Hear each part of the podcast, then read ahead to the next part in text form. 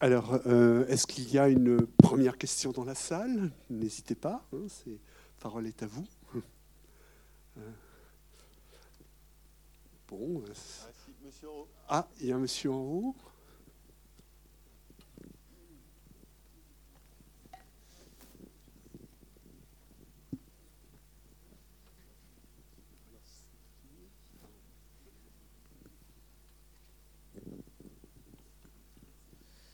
Bonsoir messieurs, bonsoir tout le monde. Euh, vous m'entendez bien? Oui, très bien. Euh, alors, je vous remercie pour le travail que vous faites, enfin les journalistes et ceux qui ont fait le reportage, et aussi euh, tous ceux qui se sont battus et qui ont été mobilisés, même si ça n'a pas eu des résultats qui étaient escomptés. C'est une simple question, toute simple de précision. Vous avez parlé des échéances à venir, enfin qui venaient au moment de la sortie de ce documentaire. Je me demandais simplement si, est-ce que le documentaire, il a, il a duré 4 mois, la préparation, 4 mois et demi, est-ce que ça a été accéléré volontairement euh, pour, les, euh, pour la présidentielle qui est arrivée ou pour d'autres euh, échéances?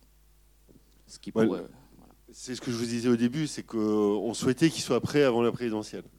Donc oui, on a un peu cravaché pour qu'il pour qu'il soit, prêt, pour qu'il soit prêt à temps. Après, on l'a sorti euh, quand il était prêt. C'est-à-dire que je crois qu'il est sorti fin février, si ma mémoire est bonne. Bon, euh, s'il avait fallu, il serait sorti le 15 mars. Mais en, tout cas, on, souhaitait en effet qu'il sorte avant, le, avant la présidentielle.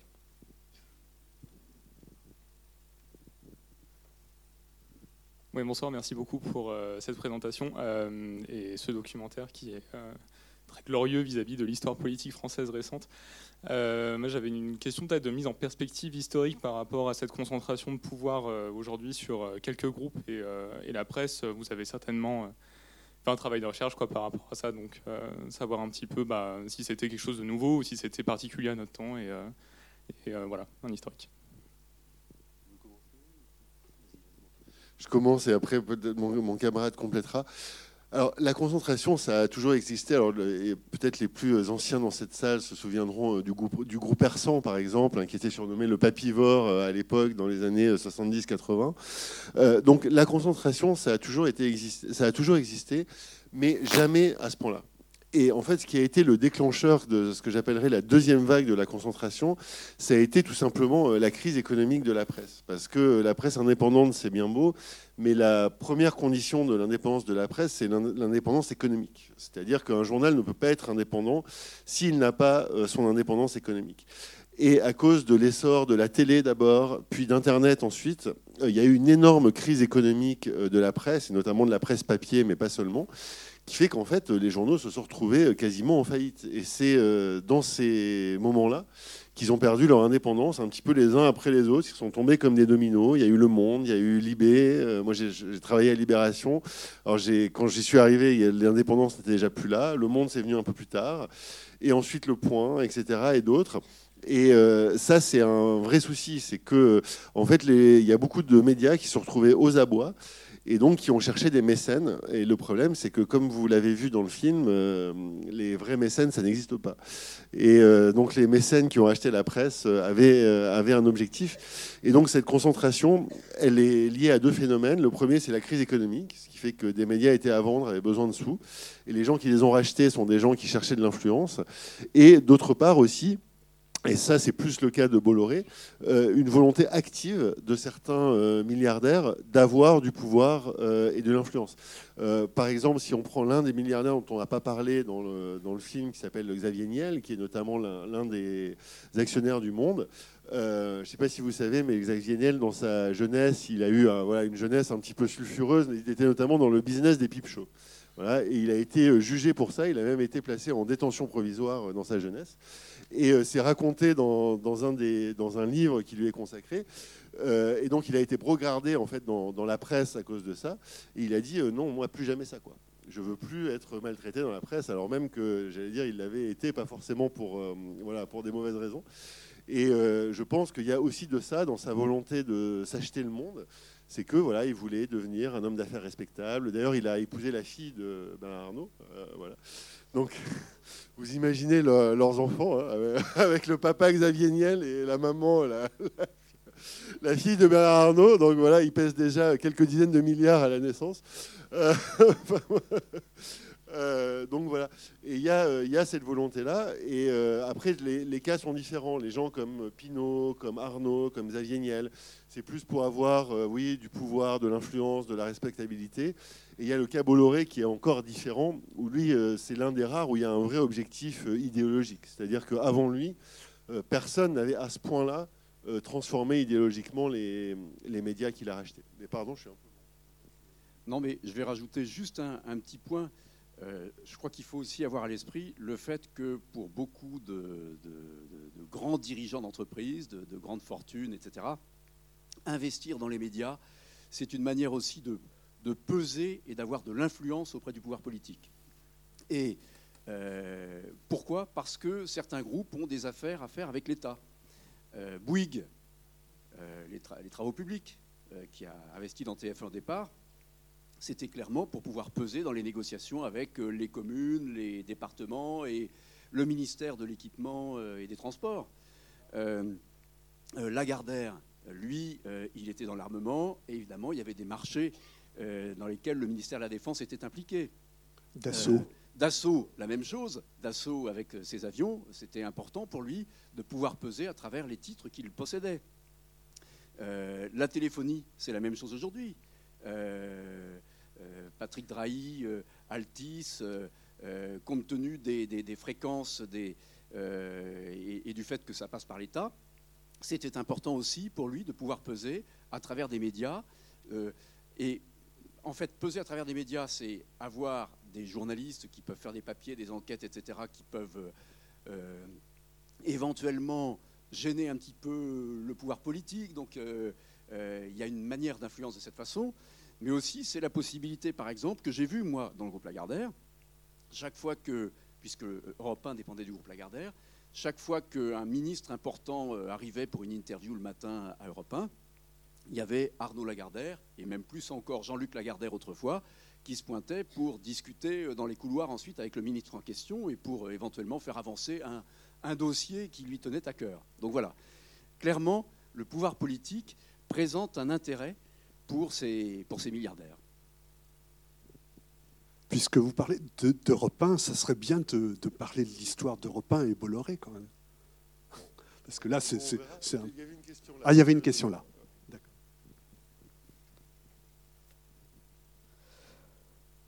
Ouais, j'avais une question. Euh, du coup, l'idée. Bah, enfin, j'avais noté ma, question au bout de 10 minutes de votre film, sauf que j'ai oublié ma question au fur et à mesure du sujet. Ah, pardon. et euh, ouais, vraiment, je l'ai noté, mais je ne l'ai pas relu. Mais enfin, pour moi, la question de prime abord, c'est là aujourd'hui, je nous regarde, nous, toi, vous, nous, et en fait, on est entre blancs privilégiés aux 400 coups. Et comment toi aujourd'hui, tu fais pour euh, amener cette conscientisation que tu essayes de faire que vous essayez de faire, et merci de le faire, parce que vraiment mettre en lumière les, les peur c'est un truc vraiment très chouette de le faire, mais moi je suis conscientisé du truc parce que j'ai accès cette information et je me pose pas la question de ce que je vais manger demain, tu vois.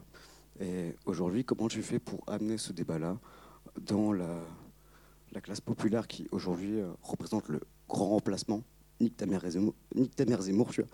Mais, mais dans l'idée, comment tu fais pour que 30% euh, des abstentionnistes aujourd'hui, qui font partie des classes populaires, puissent entendre ce genre de sujet, alors que dans le fond, quand tu les captes, euh, sont d'accord avec toi. Mais toi, en tant que média indépendant, comment tu fais pour être entendu des indépendants? Je suis désolé, je pense que je vais, euh, je vais vous décevoir, mais je n'ai pas de réponse simple à, ça. Ce qu'on fait, alors c'est franchement, c'est compliqué.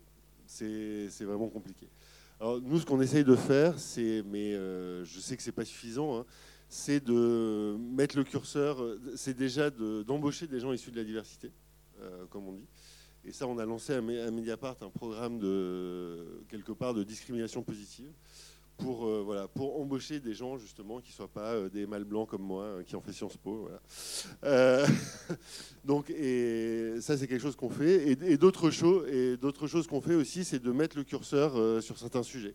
Sur les discriminations hommes-femmes, sur les violences sexuelles, sur les violences policières, par exemple. On a mis un journaliste à plein temps sur les violences policières.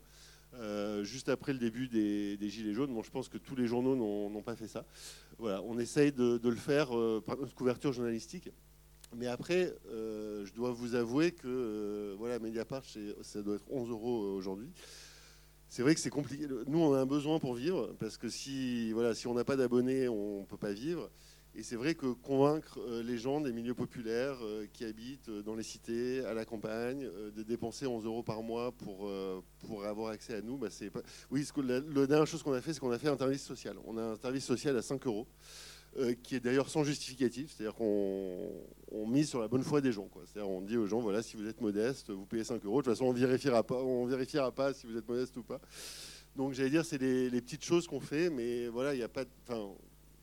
Je suis désolé, mais on n'a pas de, solution euh, miracle pour ça. Moi, je pense qu'il y a aussi sans doute un travail à faire euh, au niveau de l'école, du lycée, pour, pour faire comprendre aux, élèves, aux jeunes, que l'information, c'est quelque chose qui se fabrique, qui se recoupe, que c'est pas quelque chose qui arrive comme ça euh, euh, tout naturellement euh, sur un écran de smartphone ou autre, qu'il y a un vrai travail de fond derrière et que bah, il faut avoir des clés pour bien comprendre tout ça. Et c'est vrai qu'il y a une sensibilisation qui est aussi faite par des, journaux auprès de, l'école. Il y a un organisme qui s'appelle le CLEMI, euh, qui travaille depuis de nombreuses années pour essayer de sensibiliser les jeunes à, l'importance d'avoir euh, euh, une approche critique de tout ce qui est, tout, ce qui est mis à la connaissance du public. Voilà. Mais c'est un travail de longue haleine.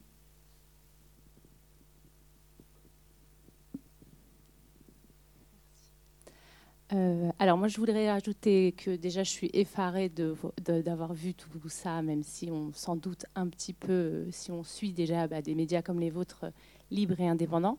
Et du coup, j'avais deux questions.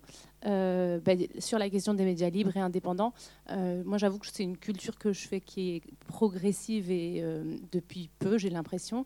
Et je trouve c'est toujours difficile de. Est-ce qu'il y a un endroit où c'est référencé? Par exemple, je trouve que quand on, lit, on entend parler du monde depuis qu'on est enfant, ou de, je sais pas, le Point ou le Figaro, ceux qui sont très médiatisés, par exemple au niveau de la presse. Et Mediapart, par exemple, c'est tout de suite très connoté.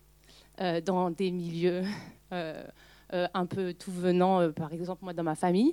Et, et, du coup, je trouve que c'est assez difficile de se faire, enfin, de savoir d'aller chercher les informations. Moi, je passe beaucoup de temps à me dire qui détient ce groupe, mais ce groupe est en lien avec qui, etc. Là, au début du reportage, y avait, on disait, 9 personnes qui détiennent 90%.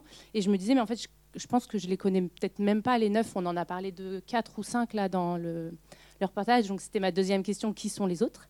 Et aussi, euh, comment on sait euh, si un média est libre et indépendant, à part que des fois c'est écrit, euh, et c'est dans l'accroche, quoi.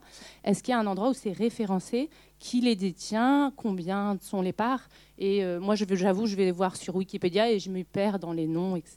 Et je trouve que c'est pas si simple de faire, bah, de comprendre quels sont les liens. Alors, les neuf, on essaye de les faire, on les fait ensemble. Hein. Euh, alors, donc, Bolloré, Arnaud, Pinault, Bouygues, Lagardère, Drahi, Niel, Dassault. Bon, même si, ah, on est déjà à 8. Hein. Et le neuvième, Pinot, on l'a déjà dit. Euh, oui, on peut. mais je suis pas sûr qu'il était dans les neuf, mais il y en a peut-être un qui. Oui, il y a le Crédit Mutuel qui a Emra. Alors le neuvième, j'avoue, euh, je ne sais plus. Alors pour répondre à votre question, je ne sais plus qui avait fait ça. Il y a eu un super organigramme que j'ai vu passer. Ça te dit quelque chose ou pas Tu sais justement de, tous les 9 milliardaires avec tous les noms des journaux C'était dans le monde, monde diplomatique, ça. C'est possible. Une double page du monde diplomatique. Voilà. Mais alors, il y a quelque part sur Internet, justement, l'organigramme avec les neuf et le nom de tous les journaux. Et alors pour le côté plus optimiste, euh, en fait Mediapart est membre d'un syndicat qui s'appelle le SPIL, S-P-I-I-L, qui regroupe en fait tous les médias euh, indépendants euh, et numériques. Et le SPIL a lancé une plateforme qui s'appelle J'aime l'info. Normalement, si vous tapez J'aime l'info sur Google, ça devrait être dans les, dans les premiers résultats qui, sortent. Et donc là, vous verrez, en fait, c'est une plateforme qui à la fois recense les médias indépendants, parce qu'en fait, il y en a beaucoup, même s'ils sont souvent tout petits, et qui par ailleurs vous permet de donner de l'argent, avec, avec à la clé une réduction d'impôt de 30%. Alors je crois que vous ne pouvez pas donner d'argent à Mediapart, parce que nous, on, voilà. Parce que nous, on est, euh, dire, on est trop gros et de toute façon, voilà, vu qu'on gagne de l'argent, on n'accepte pas les, subventions. Mais euh, donc, vous pouvez à la fois déjà avoir une liste, une idée de ce qui existe en, termes de médias indépendants. Et si vous le souhaitez, vous pouvez donner un peu de sous euh, pour soutenir le, le ou les médias qui vous, qui vous plaisent.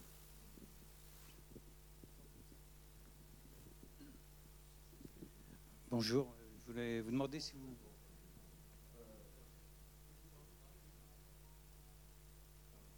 Oui, bonjour.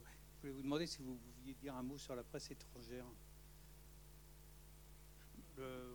Pardon, vous voulez dire est-ce que c'est mieux ou pire ailleurs Oui, voilà, euh, Murdoch euh, en Australie.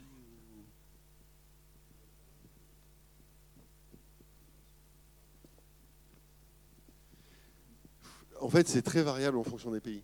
Euh, moi, je ne connais pas tous les pays. Je sais par exemple en Italie, c'est vraiment la cata, c'est un peu comme en France. En Allemagne, c'est plutôt mieux, c'est-à-dire qu'il y, a des, euh, y a des médias qui appartiennent aussi à des grands industriels, mais il y a, j'allais dire, une culture euh, d'indépendance de la presse allemande qui est beaucoup plus forte que, ce qu'il y a en France.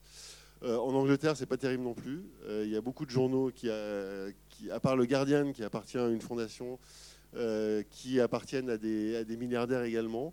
La, situation est, en fait assez contrastée selon les pays. Mais je pense que dans la plupart des pays, il euh, y a aussi malheureusement euh, une, concentration des médias qui est à l'œuvre pour un peu les mêmes raisons euh, qu'en France. Et au-delà de ça, il y a, l'exemple de, des, États-Unis. Alors, les États-Unis avec des grands groupes de presse qui sont indépendants et qui, ont, qui, font l'honneur du journalisme depuis des années et des années, mais il y a aussi Fox News. et l'exemple de CNews euh, s'inspire largement de ce qu'a été Fox News et qui a vu euh, l'élection de Donald Trump. Et, euh, on, pense que Bolloré est, nourri un petit peu de cet exemple quand même. Oui, bonsoir. J'ai deux questions. je voulais savoir si vous-même, durant la réalisation de ce reportage, vous avez subi des pressions. Et la deuxième question, vous n'avez pas parlé beaucoup du rapport d'Emmanuel Macron avec les médias. Merci. Alors, sur la première question, la réponse est non. On n'a subi aucune pression pendant. Euh, ça peut arriver sur d'autres sujets, mais là, ça n'est pas arrivé. Euh, par ailleurs, il n'y a pas eu de poursuite judiciaire. Là, le film est sorti depuis déjà euh, oui, deux mois et bon, il n'a pas été attaqué en justice. et sur la... Pardon, j'ai oublié la deuxième question. Macron. Macron, en fait, c'est simplement parce que ce n'est pas l'angle qu'on a choisi c'est qu'on n'a pas vu en fait de, j'allais dire, de pression directe de Macron sur la presse, en tout cas pas qu'on ait réussi à, documenter. Euh, et en fait, c'est voilà, c'est tout simplement pas euh, l'angle qu'on a choisi pour euh, pour ce film. Mais si on avait, j'allais dire, si on avait eu vent de pression politique importante, on en aurait parlé, mais ça n'a pas été le cas. Alors ça ne veut pas dire que Macron a un rapport sain aux médias. Hein comme vous le savez, il est, voilà, il est très en surplomb, il parle très très peu euh, à la presse, euh, il répond euh, assez rarement aux questions. Là, il répond un peu plus depuis la fin, là on sent que les, élections approchent. Mais voilà, il a, il a un côté très en surplomb, un côté aussi très méprisant pour les médias. Hein. Vous vous souvenez, pendant l'affaire Benalla, la presse ne cherche pas la vérité, etc. mais par contre, moi, j'ai pas eu vent de, voilà, de pression directe de Macron sur des médias où il aurait censuré un sujet. Je ne peux, pas vous garantir que ça n'existe pas, mais euh, je, voilà, on n'a pas, euh, en tout cas, on n'a pas documenté de choses comme ça.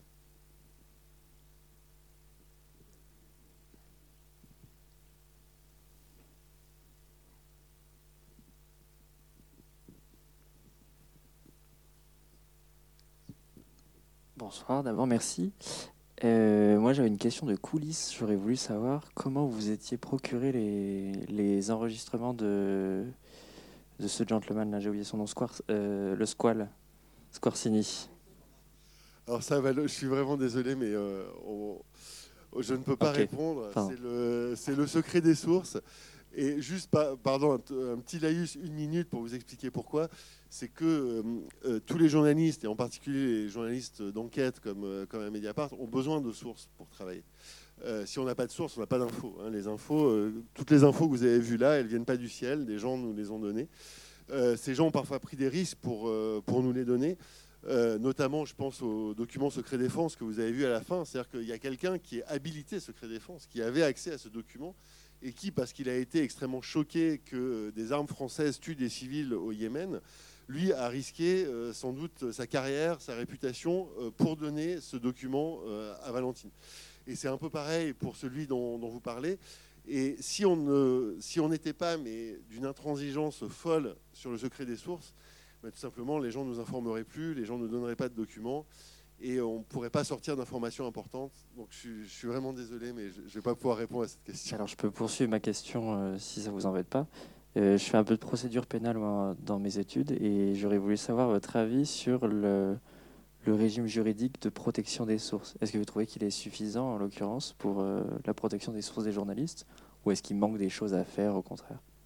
Oui, il manque des choses à faire parce que euh, ça, c'était une promesse de François Hollande quand il était président. Il avait dit qu'il allait faire une loi justement pour protéger les sources. Et le problème, c'est qu'aujourd'hui, la protection des sources n'est pas un principe juridique en soi.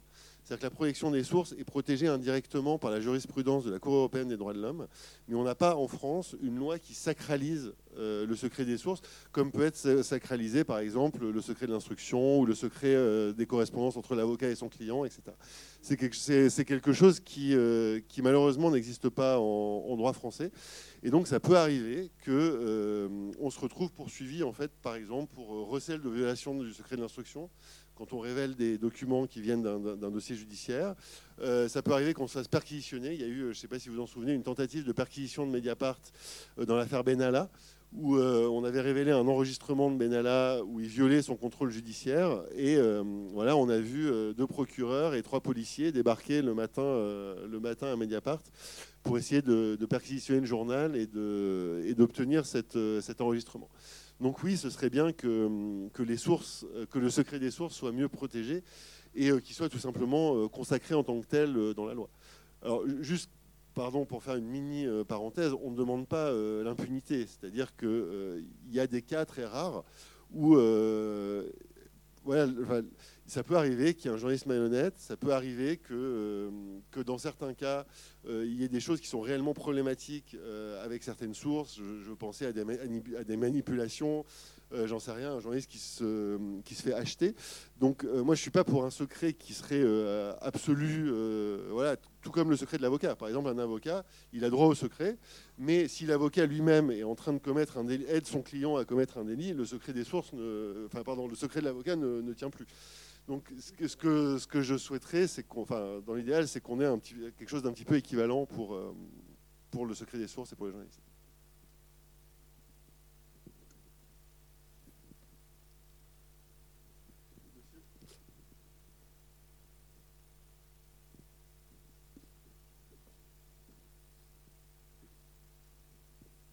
Oui, bonsoir. Vous avez parlé dans votre film d'un petit partie de l'Afrique avec euh, les déboires de Bolloré avec euh, son, train. Mais vous n'avez pas parlé de Madagascar, par exemple. Madagascar, il, possède le réseau ferré, il possède les ports, il, possède tout le bois qui s'en va de Madagascar, c'est à lui, il possède les bateaux, etc. Donc c'est vraiment un empire. C'est pas seulement un empire de presse, c'est un empire commercial. Et Madagascar, carrément, lui appartient je pense que ça pourrait être, euh, euh, être un peu dans le document ou faire partie des débats. Je ne peux pas vous répondre parce que fait, je ne connais pas le sujet.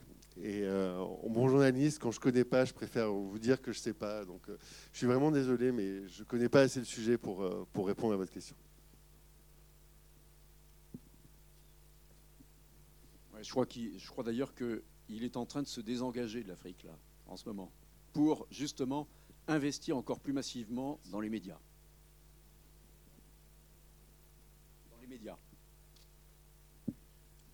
il paraît aussi qu'il est très vexé de ne pas avoir pu faire un. Vous savez, il est poursuivi pour corruption, Bolloré, en Afrique, parce qu'il a corrompu deux chefs d'État africains justement pour, pour gagner des ports là-bas. Et en fait, il y a eu un épisode assez fou qui fait que, le, en fait, il a fait un deal avec le procureur pour une pour une peine absolument ridicule. Alors je me souviens plus du montant de l'amende, mais je crois que c'était quelques dizaines de milliers d'euros d'amende, et pas même d'inscription à son casier judiciaire. Et en fait, heureusement, il y a un contre-pouvoir qui a fonctionné, c'est-à-dire que quand vous faites un deal comme ça avec le procureur, un plaidé coupable, il y a quand même un juge qui doit homologuer. Et là, euh, le juge a dit euh, Ah ben non, euh, c'est quand même scandaleux que pour la corruption de deux présidents de la République, fût en Afrique, vous en sortiez avec, je sais plus, 50 000 ou, 70 000 euros d'amende. Et donc, il y a eu quelque chose d'assez humiliant pour, pour Vincent Bolloré c'est qu'il s'est présenté devant le tribunal. Euh, la présidente lui a dit Monsieur Bolloré, plaidez-vous coupable? Il a dit oui. Et euh, juste après, la juge lui a dit ben non, je suis désolé, je, refuse d'homologuer le deal que vous aviez passé avec le, avec le procureur. Et, euh, en fait, ça, c'est un épisode qui l'a beaucoup meurtri. Il a été très en colère, notamment, paraît-il, il voit la main de Macron derrière, derrière ça, le fait que son deal n'ait pas été, été accepté. Et ça peut aussi faire partie des raisons pour lesquelles il se désengage de l'Afrique. C'est d'une part pour investir dans les médias mais aussi parce qu'il se dit finalement ça m'apporte des soucis. Euh, voilà, donc. Euh. Euh, j'avais une question sur. à la toute fin, on voit que Valentine Oberti prend ce risque-là de, de briser, je ne sais pas comment on appelle ça, une clause de. de une quasi-condamnation. Ok, voilà. donc j'avais deux choses là-dessus. Est-ce que, un, bah, est-ce qu'il y a eu des suites par rapport à ça? Et la deuxième question, c'était combien représente en fait le pourcentage euh, de budget de Mediapart alloué aux condamnations Alors, euh, pour le moment, on n'a pas eu de nouvelles du ministère des Armées, donc je croise les doigts pour Valentine, mais euh, elle n'a pas été poursuivie à ce jour pour avoir violé donc, cette interdiction d'évoquer ce document pendant six ans. Donc, je croise les doigts pourvu que ça dure. le budget, je ne saurais pas vous le dire, mais il est important. C'est-à-dire qu'on a, non, mais c'est que je sais pas. Euh, vraiment, je sais pas. Par contre, ce que je sais, non, mais, mais franchement, si je vous dis que je sais pas, je sais pas. Par contre, ce que je sais, c'est qu'on a un, très bon cabinet d'avocats euh, avec un avocat qui est absolument fabuleux. Et par contre, on a un forfait. C'est-à-dire que c'est un. C'est pas que je veux pas vous le dire. Hein, c'est juste que, que je sais pas, mais on a un, voilà, on a un forfait annuel avec un cabinet d'avocats parce qu'on a beaucoup de procès. Euh, et ça, c'est la grande fierté de Mediapart, c'est qu'on existe depuis, je ne sais plus, 13 ou 14 ans. Euh, on a eu plus de 150 procès depuis euh, notre création, donc ce qui fait beaucoup, et on en a perdu 3. Donc euh, c'est extrêmement peu. C'est-à-dire qu'on a un taux de victoire qui est, qui est très élevé, mais oui, ça coûte des sous. Quoi. ça coûte des sous. Alors heureusement, on peut se le permettre. Et encore une fois, c'est pas que je veux pas vous le dire, c'est que j'ai pas de, j'ai pas, j'ai pas le chiffre, mais il y a un budget, euh, oui, il y a un budget avocat qui est significatif euh, à Mediapart. Moi, j'aurais tendance à penser que ce film protège Valentine Auberti. Ça sera plus difficile pour le ministère de la Défense d'engager des poursuites contre elle au vu de ce qu'elle raconte. Je pense que finalement, mettre sur la place publique des informations mmh. en prenant d'énormes risques, euh, ben, c'est une garantie, c'est une protection pour, les, pour ceux qui mettent ces infos euh, sur la place publique. Alors je voulais vous poser la question, au vu de ce film, qui dans cette salle peut encore voter Macron dimanche prochain?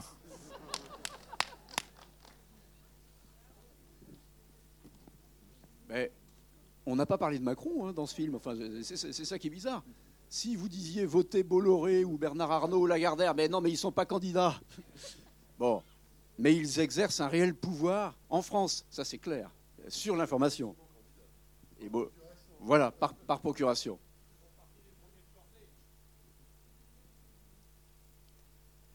Alors j'ai une question, enfin, faites euh, une réflexion. nous sommes euh, dans une période de crise sanitaire la communication a été confiée euh, à des cabinets privés. Euh, il n'y a pas vraiment de débat euh, scientifique. Toute, idée dissonante est censurée. voilà. Qu'en pensez-vous? Ben, je dirais pas que tout a été censuré. Il y a eu un vrai débat pendant la crise sanitaire. Euh, nous, par exemple, on a été les, premiers à révéler le mensonge d'État sur les masques. Hein. D'ailleurs, c'est une, des enquêtes qui a le mieux marché de, l'histoire de Mediapart. Vous vous souvenez, hein, quand le gouvernement disait que les masques, ça sert à rien, etc. Bon. Euh, non, euh, honnêtement, je ne suis pas d'accord avec vous. Je trouve qu'il y a quand même eu un vrai débat sur cette crise sanitaire, sur les manquements du gouvernement. ça a été les masques, les tests. franchement, sur ce sujet, je trouve que les médias ont été plutôt pas mauvais, en tout cas meilleur que sur bien d'autres sujets.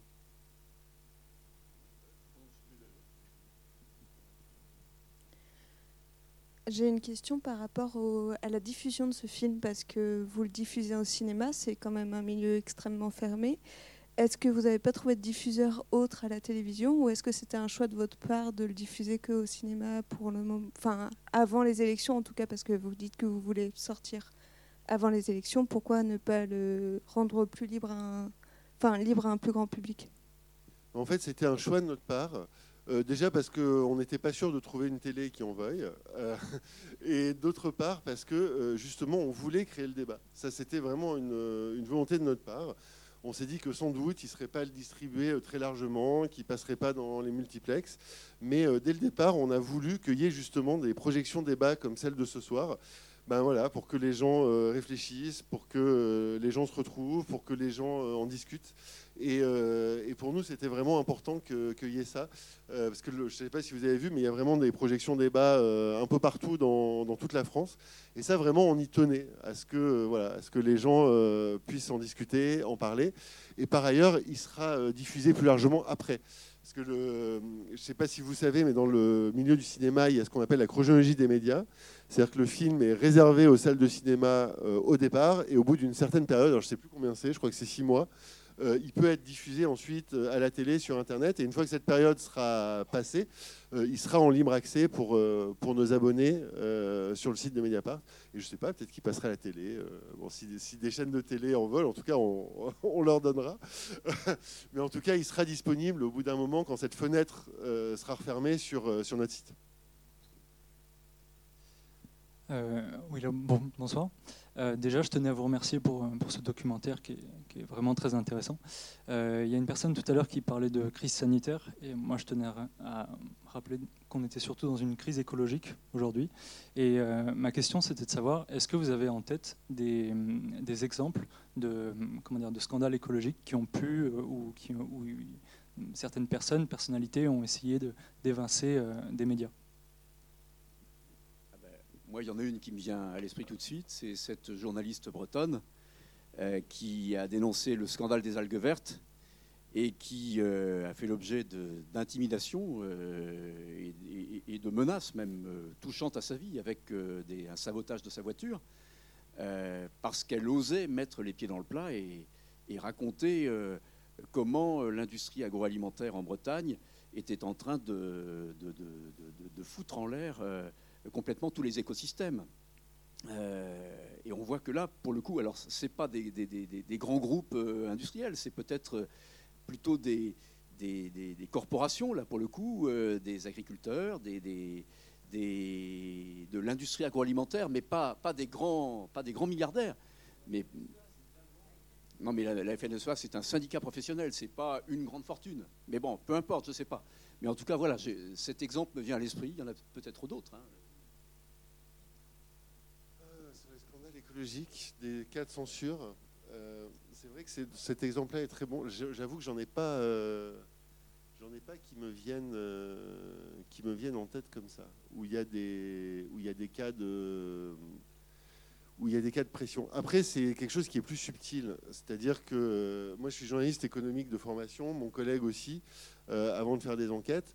Et le problème, c'est que souvent, les grands groupes et je pense notamment aux groupes comme Total, etc., euh, notamment des, groupes énergétiques, en fait, savent très bien y faire pour, euh, pour séduire les journalistes. C'est-à-dire que quand vous êtes euh, journaliste économique en charge d'un secteur d'activité, par exemple prenons l'énergie, qui est un secteur très polluant, bah, très régulièrement, vous êtes invité, vous allez visiter les plateformes pétrolières, on va vous convoyer là-bas en business class, en hôtel 5 étoiles, avec piscine, vous voyez. Et donc, du coup, euh, vous êtes dans la bulle, vous êtes dans un espèce de, vous de confort, de, collusion qui, s'installe finalement avec, euh, avec ces grandes entreprises qui vous traitent bien, qui vous considèrent, qui vous payent à bouffer, qui vous payent des voyages, etc. Euh, avec en plus de ça, selon le média où vous travaillez, des patrons dont les héros de ce film qui sont pas ultra open, vous voyez, pour les sujets les plus critiques. Donc finalement, que vous soyez dans cette collusion avec ces grosses boîtes, ça leur plaît bien. Enfin, en tout cas, ça, leur va. Et du coup, il y a euh, en fait une forme d'autocensure qui se, qui se crée et qui s'installe en fait un peu insidieusement. Euh, et je pense que ça, c'est presque plus grave que, vous voyez, que. Alors, je dis pas plus grave que cette journaliste qui s'est fait saboter sa voiture hein, et qui a failli y passer. Mais vous voyez, structurellement, euh, c'est presque plus grave parce que, euh, voyez, une censure, ça fait, ça fait mal, c'est quand même un choc, même quand ça arrive. Alors que là, il y a des choses, en fait, finalement, beaucoup plus insidieuses, où finalement, il y, a, il y a des journalistes qui se rendent même plus compte. Vous voyez, qu'ils ont oublié leur mission première et qui se sont mis en fait de facto au service de, l'industrie, quoi, en, oubliant l'esprit critique, en, oubliant de parler de tout un tas de sujets comme les algues vertes, comme euh, voilà les diverses pollutions, comme euh, le plastique, et, et j'en passe, euh, et j'en passe des meilleurs. Oui, bonsoir. vous parlez de la censure. Je crois qu'il y a plus grave parce que quand on voit le nombre de, oui, je suis là, le nombre de journalistes qui sont tués tous les ans, Là, le conflit de l'Ukraine, euh, un petit peu plus d'un mois, il y a déjà plus de, je crois, 15, entre 15 et 20 journalistes qui ont été tués sur le, sur le conflit, alors qu'ils sont très bien identifiés, presse et tout, euh, donc ils font leur boulot. Euh, est-ce que vous pensez que d'ici une dizaine d'années, il y aura encore des journalistes pour témoigner, pour apporter de l'information, une information libre?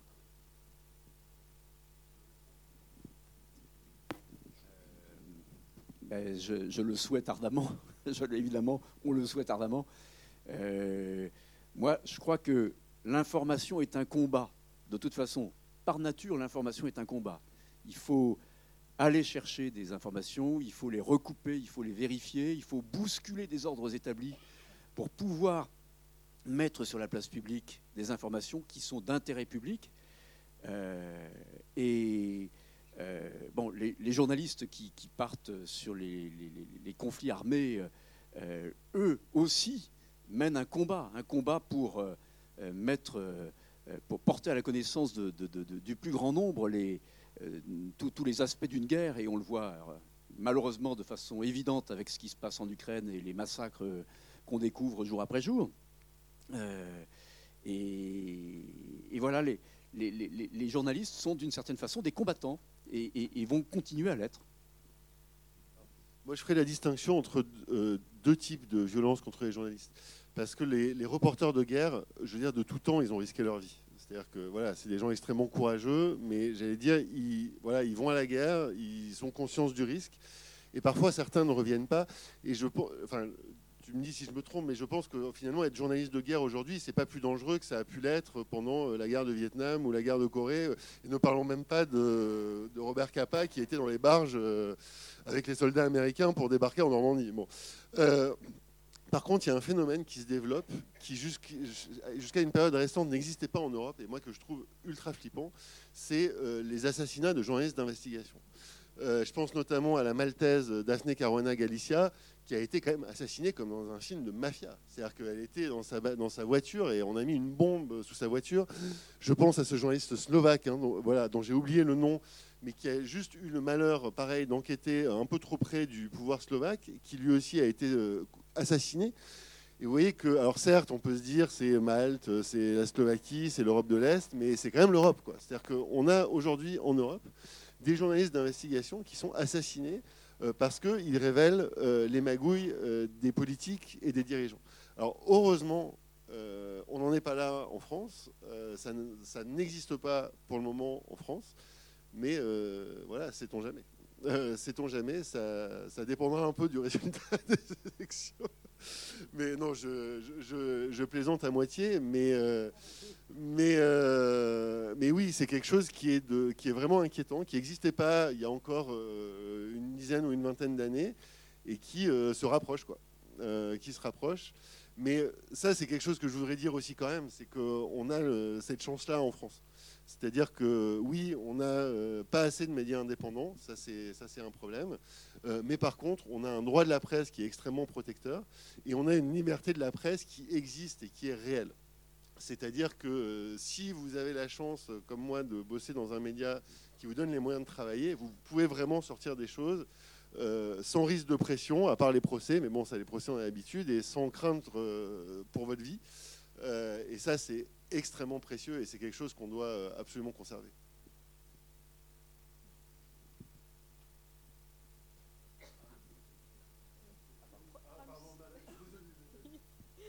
Bonsoir, merci. Euh, moi, je me posais une question à voir votre, euh, votre reportage, puis des choses. Enfin, je pense que tout le monde avait déjà une notion de, des médias et d'emprise euh, sur, sur, sur, eux des riches milliardaires. Du coup, je me demandais, les, jeunes journalistes qui sortent tout fraîchement de, leur, école, est-ce qu'ils ont encore envie de travailler à Europe 1, à RTL, euh, enfin des grands médias qui, font quand même partie du paysage où on pourrait dire c'est grosses institutions et, ça peut paraître comme un Graal quelque part et là je me pose la question. Et j'ai aussi une deuxième question euh, sur euh, le fait que bah, moi je, je, suis pas, je suis pas très vieille, je, suis toute jeune non plus, mais je vois, enfin moi clairement je, je me suis jamais informée avec la presse papier. En plus il y a eu la crise de, ça, de la presse papier. Euh, j'ai l'impression qu'on est, qu'il y a une génération qui arrive, qui s'informe beaucoup avec Internet. Euh, et euh, je me demande en fait si tous les investissements des Arnaud ou des Drahi ou je sais pas, qui, est-ce, que ça va être très pérenne dans le temps en fait, les, la, télé et la presse papier? Et l'emprise de ces milliardaires dessus Alors, je dois dire aussi, dans le même registre, qu'après l'épisode qui s'est produit à la fin de l'été et au début de, l'automne dernier à Europe 1, avec euh, la prise de contrôle véritable d'Europe 1 par Bolloré. Euh, il y a eu, euh, on a fait grève, on a obtenu de la direction d'Europe 1 de pouvoir mettre en place un dispositif de clause de conscience qui permet aux journalistes, en désaccord avec l'évolution éditoriale de leurs médias, de partir en démissionnant, mais en obtenant des indemnités comme s'ils étaient licenciés. Ça, c'est un dispositif qui existe dans la loi pour les journalistes. Et euh, parmi les 60 journalistes sur 120 qui ont quitté Europe 1 à cette occasion, euh, il y a eu presque la moitié de jeunes journalistes qui étaient journalistes depuis 4 ou 5 ans, qui étaient sortis d'école 4 ou 5 ans avant, euh, et qui donc étaient en fait au début de leur carrière et qui pouvaient se dire bon, je vais pouvoir euh, progresser, je vais pouvoir euh, faire des reportages plus intéressants, etc. Ben non, ils ont fait le choix délibéré de partir parce qu'ils ne se reconnaissaient pas dans la ligne éditoriale nouvelle mise en place par le groupe Bolloré avec cette CNewisation d'Europe 1. Et euh, un certain nombre de ces journalistes, d'ailleurs, ça m'a énormément frappé, ont décidé de quitter le métier de journaliste pour devenir prof ou pour devenir euh, euh, webmaster ou pour faire tout à fait autre chose ou pour devenir même directeur de, BTS. Vous voyez, j'ai un exemple comme ça. Voilà, donc moi ça me frappe beaucoup, mais c'est vrai que je pense que la tournure que, prennent des médias comme celui auquel j'appartenais devient un repoussoir et c'est assez inquiétant pour répondre à votre deuxième question, du coup, euh, je pense que euh, oui, enfin, pardon, les, investissements des, milliardaires vont rester pérennes. Euh, un exemple, par exemple, Hanouna, que vous avez vu dans le film, c'est un mastodonte sur les réseaux sociaux. C'est-à-dire qu'il ne faut pas oublier qu'on se dit oui, les jeunes s'informent sur les réseaux sociaux, mais il y a une grande partie du contenu qui circule sur les réseaux sociaux qui est en fait produit par les grands médias. Euh, Hanouna, il a des millions et des millions euh, d'abonnés. Et en fait, c'est la même chose. C'est-à-dire qu'il y, a quand. Euh, sur les réseaux sociaux, il y a de tout. Il y a du contenu, j'allais dire, qui sort. voilà, d'individus ou de, sites plus, plus, ou moins complotistes. Et il y a aussi beaucoup de contenu qui est produit par les grands médias. Et évidemment, les grands médias le savent, les grands médias investissent ces réseaux sociaux. Et donc, d'un côté, c'est une concurrence, mais de l'autre, ils en profitent. Et vu que les gens sont quand même un peu perdus sur les réseaux sociaux, euh, ils font quand même confiance au, contenu des grandes marques entre guillemets médiatique. Et euh, donc oui, les réseaux sociaux rebattent quand même une, euh, d'une partie les cartes. Il y a plus le monopole des grands médias sur la parole publique comme il pouvait y avoir avant. Mais euh, je pense que je pense pas que ça va les tuer. En tout cas, je les vois pas mourir à, court terme, et certains même en profitent. Bonsoir. Moi, j'ai une question par rapport au service. Je suis juste là. par rapport au service public en France, à quel, impact ça a dans les médias et à quel point cette discussion sur euh, supprimer la redevance audiovisuelle, euh, à quel point ça pourrait avoir un impact sur euh, l'information et journalisme en France Je peux commencer? ça semble une mesure comme ça plutôt sympathique hein, pour, les, pour les contribuables de ne plus payer les 138 euros, je crois, de la redevance. sauf qu'en fait, ça, ça, porte en germe de lourdes menaces sur le, l'audiovisuel public. Euh, parce que, euh, au fond, c'est une, cette redevance fait que le financement de l'audiovisuel public est sanctuarisé à travers cette, cette redevance. Si euh, la redevance est supprimée, évidemment, le budget de l'État viendra à la rescousse pour continuer à financer le service public de l'audiovisuel, mais on sait très bien qu'un budget d'une année sur l'autre, il peut varier, selon les humeurs politiques de la majorité. Et puis, euh, s'il faut faire des économies, ben, on pourra considérer qu'on va rogner euh, le budget alloué euh, l'année suivante au service, enfin, à l'audiovisuel public. Et donc, c'est une vraie garantie que de maintenir un, financement dédié à travers la redevance. Moi, je pense que ce serait vraiment une catastrophe totale. pourquoi? Parce que, et vous l'avez vu dans le film, en fait, ça peut paraître un paradoxe. Qu'on peut se dire, le service public, il appartient à l'État, donc finalement, ça doit être le média le moins libre, parce que justement, le politique peut faire pression dessus, vu que ça lui appartient. Mais sauf qu'aujourd'hui, euh, la puissance, elle est beaucoup plus économique que politique. Et finalement, ce qui est le plus dur, et on le voit aussi à Mediapart, c'est pas d'enquêter sur les politiques, c'est d'enquêter sur euh, les dérives des grandes entreprises, qu'elles soient écologiques, sociales, la fraude fiscale, etc. etc. Et ça, c'est vraiment dur, parce que les entreprises peuvent taper les médias au portefeuille, comme vous l'avez vu avec l'exemple du Monde et de Bolloré euh, au début. Et d'ailleurs, aujourd'hui, les émissions d'investigation sur les entreprises, elles sont où Elles sont sur le service public. Vous l'avez vu là, euh, l'article sur, pardon, le, sujet sur Bernard Arnault, il y a eu une, des pressions absolument incroyables, mais ils ont fini par le diffuser. Même chose avec le sujet sur Bolloré. Cache Investigation, c'est où? C'est sur France 2. C'est-à-dire que sur TF1 ou sur M6, Cache Investigation, ce serait juste impossible. Mais quand je dis impossible, c'est impossible. Euh, parce que ça, ferait, euh, ça ferait perdre trop de pubs euh, à la chaîne. Et donc, l'indépendance du service public, alors qui n'est pas totale, qui n'est pas, qui n'est pas absolue, mais c'est quelque chose qui est fondamental et qu'il faut absolument préserver.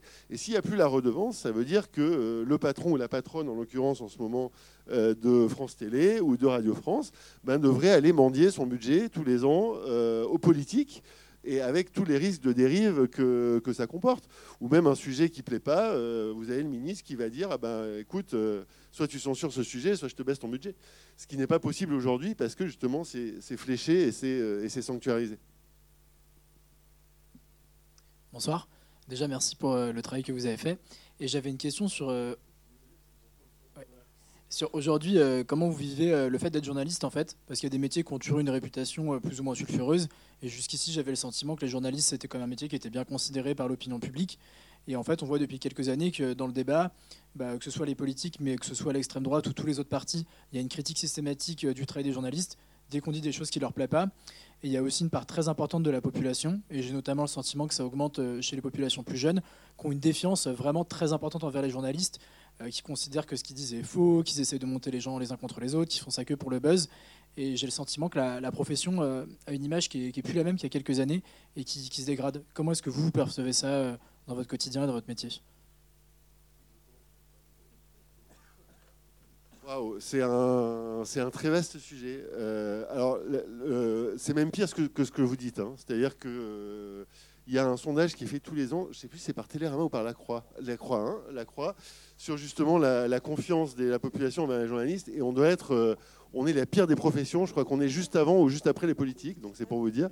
Euh, donc on est vraiment très très bas en termes de confiance de, la, population. Bah, moi, forcément, à titre personnel, je le, je le vis pas bien. Ça, je vais pas vous dire le, je vais pas vous dire le contraire. Euh, ce que, alors, j'allais dire, malheureusement, euh, cette défiance, elle est en partie justifiée. C'est-à-dire que moi, je suis pas corporatiste. Je déteste ça, le corporatisme. Donc, il y a des journalistes qui font bien leur boulot, il y a des journalistes qui font mal leur boulot. Euh, ce qu'il faut vous dire, c'est que c'est pas toujours de leur faute. C'est-à-dire que vous voyez, moi-même, j'ai travaillé pour le groupe Lagardère, j'ai travaillé au Journal du Dimanche. Euh, je m'occupais, euh, j'étais au service économie, je m'occupais d'aéronautique. Euh, et à l'époque, le groupe Lagardère était l'un des premiers actionnaires d'Airbus. Donc, si vous voulez, c'était mon boulot, c'était très très compliqué, quoi. c'était très très compliqué. Et voilà, à l'époque, j'étais jeune, je devais, comme tout le monde, voilà, payer mon loyer, etc.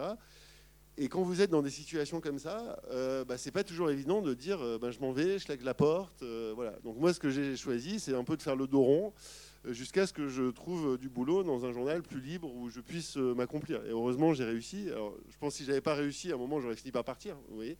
Mais mais c'est pas toujours facile, vous voyez, pour les, les, journalistes de protester. Et ce qui est fou, c'est ce qui s'est passé avec Bolloré. C'est-à-dire que euh, moi, je pense notamment à la grève d'ITélé. Alors, il y a eu aussi la grève d'Europe 1, mais juste avant, il y a eu la grève d'ITélé que vous avez vu.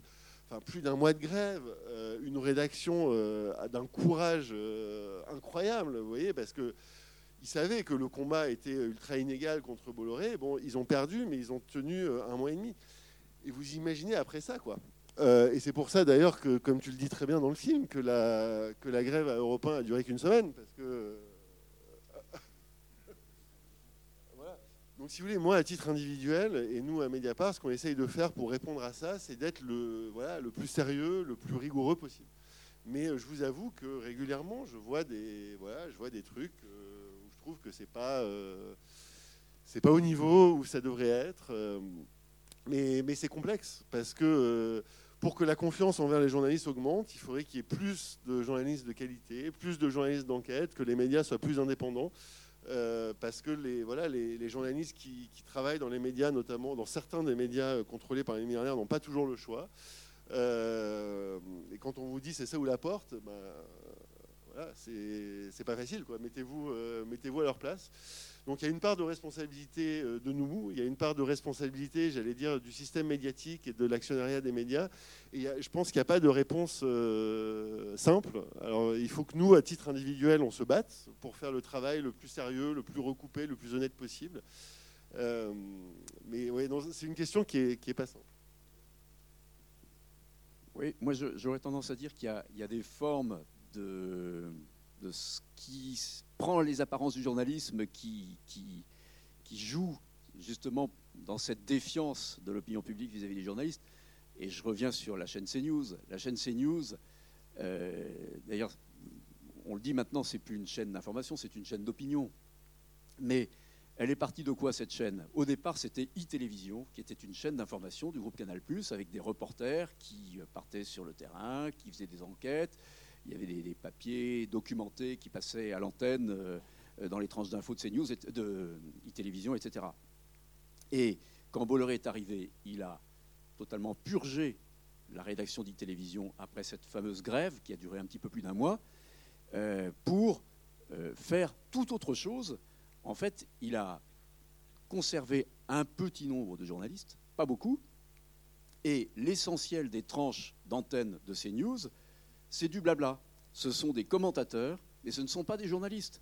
Ce sont des, gens qui viennent d'un petit peu partout, qui euh, ont une qualité aux yeux des dirigeants de CNews, c'est que ce sont des grandes gueules.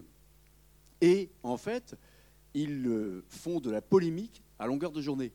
Et euh, je pense que les gens qui regardent ça, peut-être ne font pas tout à fait la nuance entre journalistes et non-journalistes et se disent, ben voilà, ça devient ça aujourd'hui les médias d'information, c'est des médias comme CNews. Et en fait, ça c'est un système qui s'est développé avec les chaînes Tout Info, parce que ça coûte cher de faire de l'information, ça coûte cher d'employer des journalistes, de leur donner les moyens d'enquêter, euh, parfois quand même pour sortir. Alors euh, toi, euh, tu, à Mediapart, parfois tu peux rester pendant trois mois sans sortir une ligne de ton papier parce que tu as enquêté pendant trois mois avant de sortir ton papier nous, dans, le, news, les radios d'information classiques, comme, comme Europe 1 ou France Inter, euh, parfois on, travaille pendant une journée entière pour sortir un papier de 50 secondes. Bon, hein. donc c'est vrai que le rendu à l'antenne, 50 secondes égale le salaire d'une journée d'un journaliste, c'est un peu cher.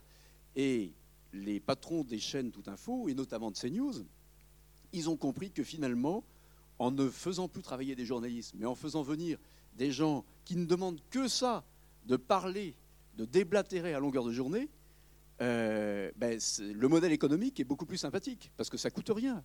La, plupart des, gens qui viennent, en plus, ne se font pas payer. Voyez.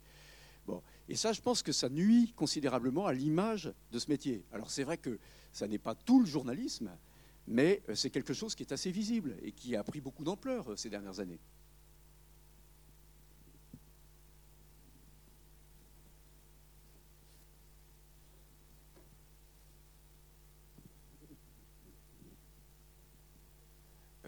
Euh, bonjour, merci pour votre travail et puis bah, merci à, à Mediapart. du coup, lié à ce que vous, venez de dire et puis à la plupart des, questions qui, ont été abordées, j'ai une question un peu on va dire touchy entre guillemets. Euh, dans, quelle mesure euh, vous arrivez et vous, avez réfléchi peut-être euh, à travailler avec les autres médias indépendants Je pense notamment à Blast ou aux médias. Je ne sais pas s'ils sont totalement indépendants d'ailleurs, ou à la Crimed ou, d'autres médias, je ne connais pas forcément assez. Et dans quelle mesure vous, arrivez à, collaborer là-dessus, sachant que vous êtes une entreprise euh, et qu'on est dans on sait bien dans un système un peu de bah, néolibéral on est obligé d'avoir de la concurrence. Et même, c'est peut-être potentiellement une bonne chose, mais euh, dans quelle mesure vous pensez, vous arrivez à repenser le modèle dans une idée de collaboration pour faire un travail de meilleure qualité et pour pouvoir combattre aussi un peu, euh, parce que là on a l'impression d'être David contre Goliath en fait, et dans quelle mesure c'est possible en fait pour vous de faire ça? Et qu'est-ce que vous en pensez? Alors moi je pense que c'est euh, pas possible avec des médias avec lesquels on est en concurrence directe.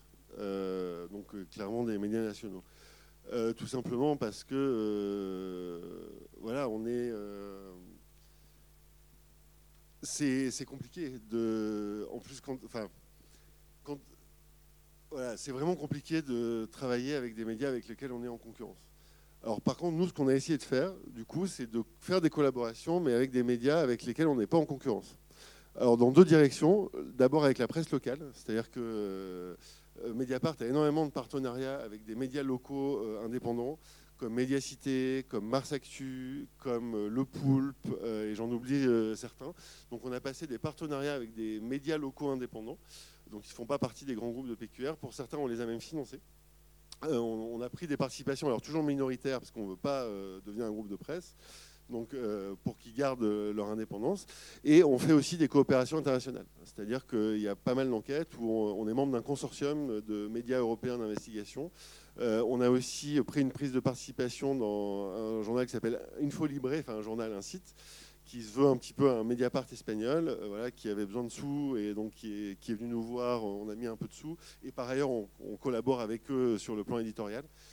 Mais pour des raisons euh, que vous avez dit de concurrence, c'est quand même plus compliqué de, collaborer avec des médias euh, entre guillemets nationaux.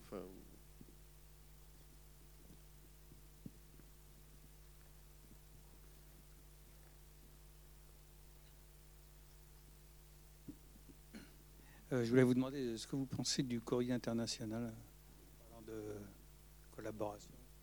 Comme ils utilisent beaucoup d'articles de presse venant d'étrangers? Je trouve ça très bien. Euh, franchement, c'est de très bonne qualité. Ça offre un regard différent. En plus, justement, ils font un vrai boulot de, sélection des, papiers qu'ils font. Moi, je trouve que c'est un très bon canard, euh, Courrier International.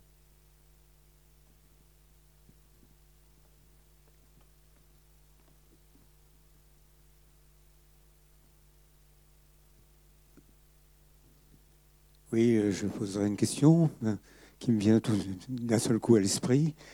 Comment euh, envisagez-vous de ne pas avoir d'étiquette? Je suppose que, bah oui, un journal, normalement, c'est indépendant, mais bon, on lui colle une étiquette, le canard enchaîné, etc. Comment vous travaillez pour que parce qu'après, une fois qu'il y a une étiquette, les, gens ils regardent l'étiquette avant de boire ce qu'il y a dans la bouteille. Hein. Très bonne question. Euh, bon, ça vous aura pas échappé que Mediapart est un journal de gauche, hein, bon, on s'en cache pas. Euh, par contre, euh, oui, moi je suis au service des enquêtes, on est 10 au service des enquêtes à Mediapart, et en fait, je pense que c'est tout à fait compatible. C'est-à-dire que d'un côté, Mediapart a une sensibilité de gauche, mais de l'autre, on prend vraiment un soin énorme à être honnête. C'est-à-dire que moi, je ne crois pas en l'objectivité. Pour moi, un journaliste ne peut pas être objectif parce que ne serait-ce que le fait de choisir un sujet, euh, c'est déjà faire preuve d'une certaine subjectivité.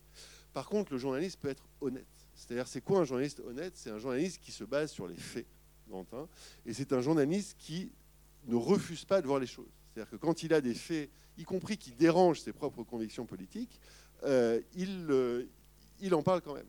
Et c'est ce qu'on fait. Et si vous j'allais dire à Mediapart, notre, j'allais dire notre track record, excusez-moi pour l'anglicisme, parle pour nous. C'est-à-dire qu'on a sorti euh, les affaires Mélenchon, c'est nous. Euh, sous Hollande, l'affaire Cahuzac, c'est nous. Les affaires Sarkozy, euh, c'est nous aussi.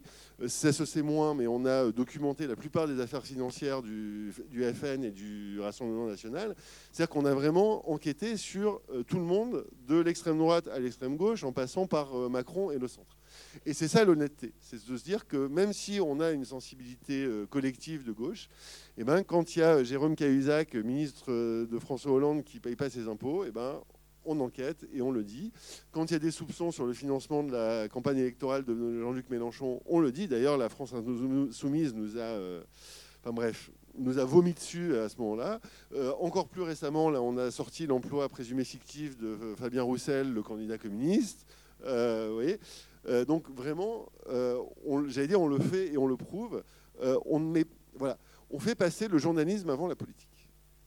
Toujours. Et je vous garantis que d'ailleurs, je vous mets au, défi. Si un jour vous avez une info intéressante, écrivez-nous. Il y a des mails pour ça hein, qui sont sur notre site. Et quelle que soit la sensibilité politique de la personne sur laquelle vous avez des soupçons, si on arrive à vérifier ces soupçons, on le publiera. Ça, je vous, garantis. Il n'y a absolument aucune sélection des infos euh, sur une base politique. Euh, ça, ça n'existe pas chez nous et on y tient euh, énormément. quand on fait des enquêtes, on ne fait pas de politique. même si on a une sensibilité et, qu'on revendique.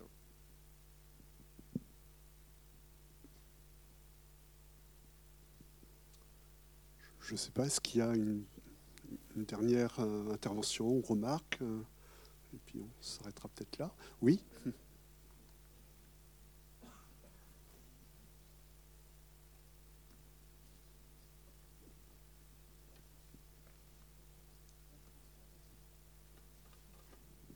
Bonsoir.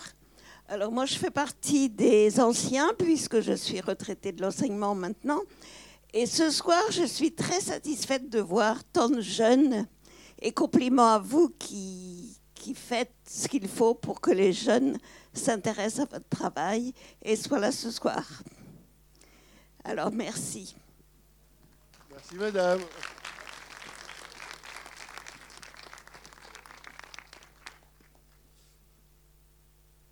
Je ne sais pas, j'aurais envie quand même de rebondir sur une question qui a été posée. C'est un peu David contre Goliath.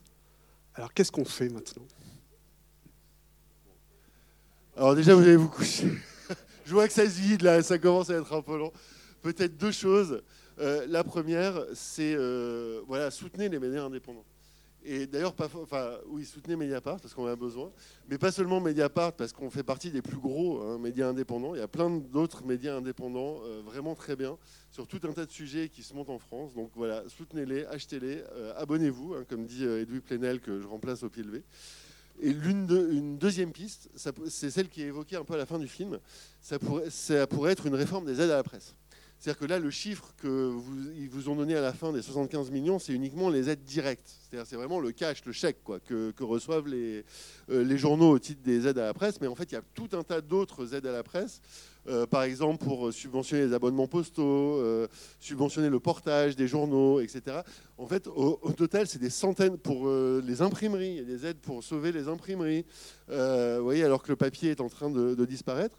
Et donc, si ne serait-ce qu'une petite partie de ces centaines de millions d'euros euh, d'argent public était orientée vers les médias indépendants, que ce soit pour aider à en créer ou pour soutenir ce qui existe déjà, ben déjà, euh, je pense que ça pourrait avoir un réel impact plutôt que de donner, euh, je sais plus, j'ai oublié le chiffre, 16 ou 20 millions d'euros d'argent public à Bernard Arnault, qui, voilà, dont la fortune dépasse les, les 30 milliards d'euros. moi, je, j'évoquerai aussi une autre piste qui est soulevée d'ailleurs par une personne que vous avez vue dans le film, c'est Julia Cagé, l'universitaire, qui parle au tout début, euh, qui est spécialiste des médias, et qui euh, plaide aussi pour la reconnaissance juridique des équipes rédactionnelles. Alors ça, c'est aussi, euh, bon, il se trouve que moi je suis membre du syndicat national des journalistes, c'est l'une des revendications majeures depuis très longtemps du SNJ, faire en sorte que l'équipe rédactionnelle, c'est-à-dire les journalistes, le collectif des journalistes d'une rédaction, euh, euh, est la possibilité, par exemple, de mettre son veto à la nomination d'un directeur de la rédaction, d'un nouveau directeur de la rédaction qui euh, serait aux antipodes de, de, la ligne éditoriale à laquelle il collabore. Et ça, c'est quelque chose qui a été soulevé notamment devant la, la commission d'enquête euh, qui a été euh, menée par le Sénat euh, il y a quelques semaines sur la concentration des médias. Et bon, j'ai vu que les, propositions de cette commission d'enquête qui viennent de sortir n'allaient pas très très loin. Elles n'ont pas repris cette proposition. Mais c'est vrai que Julia Cagé, elle a écrit un ouvrage tout dernièrement qui s'appelle d'ailleurs qui est peut-être dans la, sélection des livres qui, vont être présentés tout à l'heure, je ne sais pas, euh, qui s'appelle L'information est un bien public. C'est-à-dire que euh, l'information, il, lui faut un statut particulier, ça n'est pas euh, une boîte de conserve ou un forfait téléphonique ou je ne sais quoi, c'est un bien particulier qui mérite une protection. Et cette protection, elle peut passer par justement cette reconnaissance juridique de l'équipe rédactionnelle. Je voulais simplement dire qu'il y a en Anjou un, un petit journal qui, est un peu un poil à gratter. Ça s'appelle La Topette. Donc j'encourage tout le monde à la lire. Eh ben j'en suis lecteur et c'est vrai que c'est un très bon journal.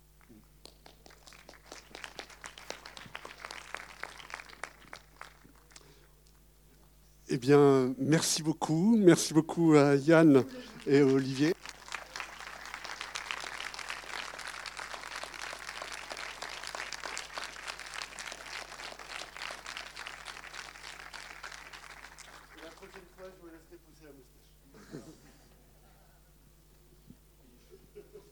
Merci le public.